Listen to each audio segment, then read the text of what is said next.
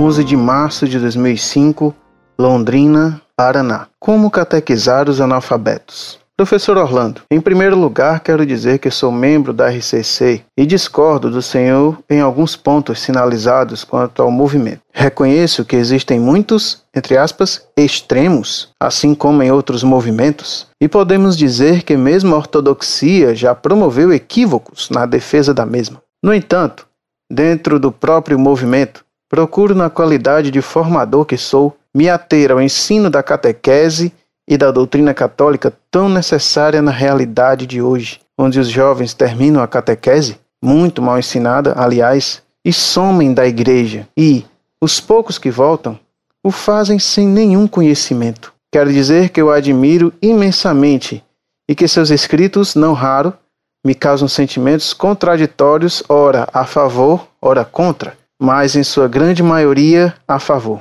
Por isso escrevo esta missiva pretendendo uma resposta à seguinte pergunta: O Senhor nos diz em seu site que a fé se obtém pelo conhecimento, pelo estudo, na busca equilibrada entre a fé e a razão, e encontrando pela inteligência a verdade revelada, que é a certeza de sermos pertencentes à única Igreja de Cristo, onde ele se faz presente na Eucaristia e onde, através dos sacramentos, Cristo nos acompanha, desde o nascimento, através do santo batismo, até as últimas coisas, entre parênteses, escatologia.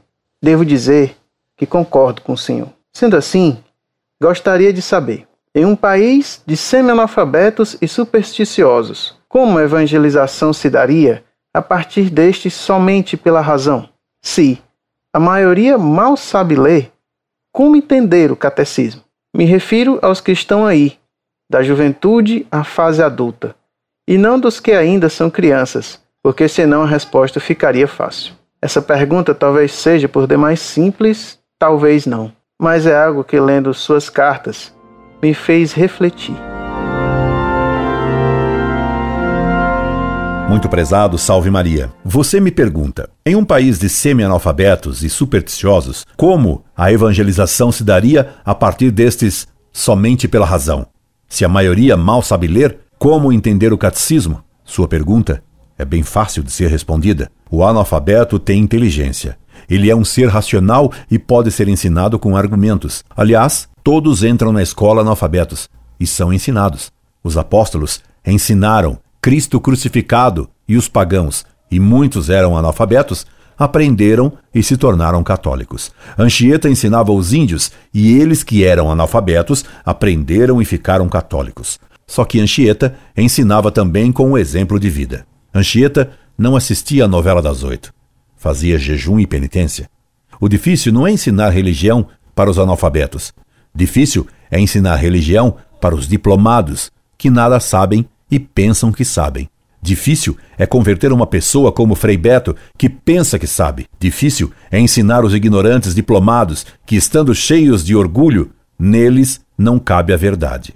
Mas, como disse São Paulo, preferem ouvir mestres que lhe contem fábulas mentirosas, como as de Darwin, Freud e Marx. Difícil é ensinar quem aprendeu errado e pensa que sabe o certo. Veja o seu caso. Você me escreve. Reconheço que existem muitos extremos, assim como em outros movimentos, e podemos dizer que mesmo a ortodoxia já promoveu equívocos na defesa da mesma. Você diz aí duas coisas sem cabimento. Primeiro, reconheço que existem muitos extremos, assim como em outros movimentos. O mal da RCC está nos princípios dela. Ela crê que se pode ter o Espírito Santo em delivery, e isso é uma bobagem protestante. Você concorda que há pessoas na RCC que dizem coisas exageradas, que você chama de extremos. Os extremos, os exageros dessas pessoas revelam apenas o erro dos princípios, o erro das ideias fundamentais da RCC que a tornam má.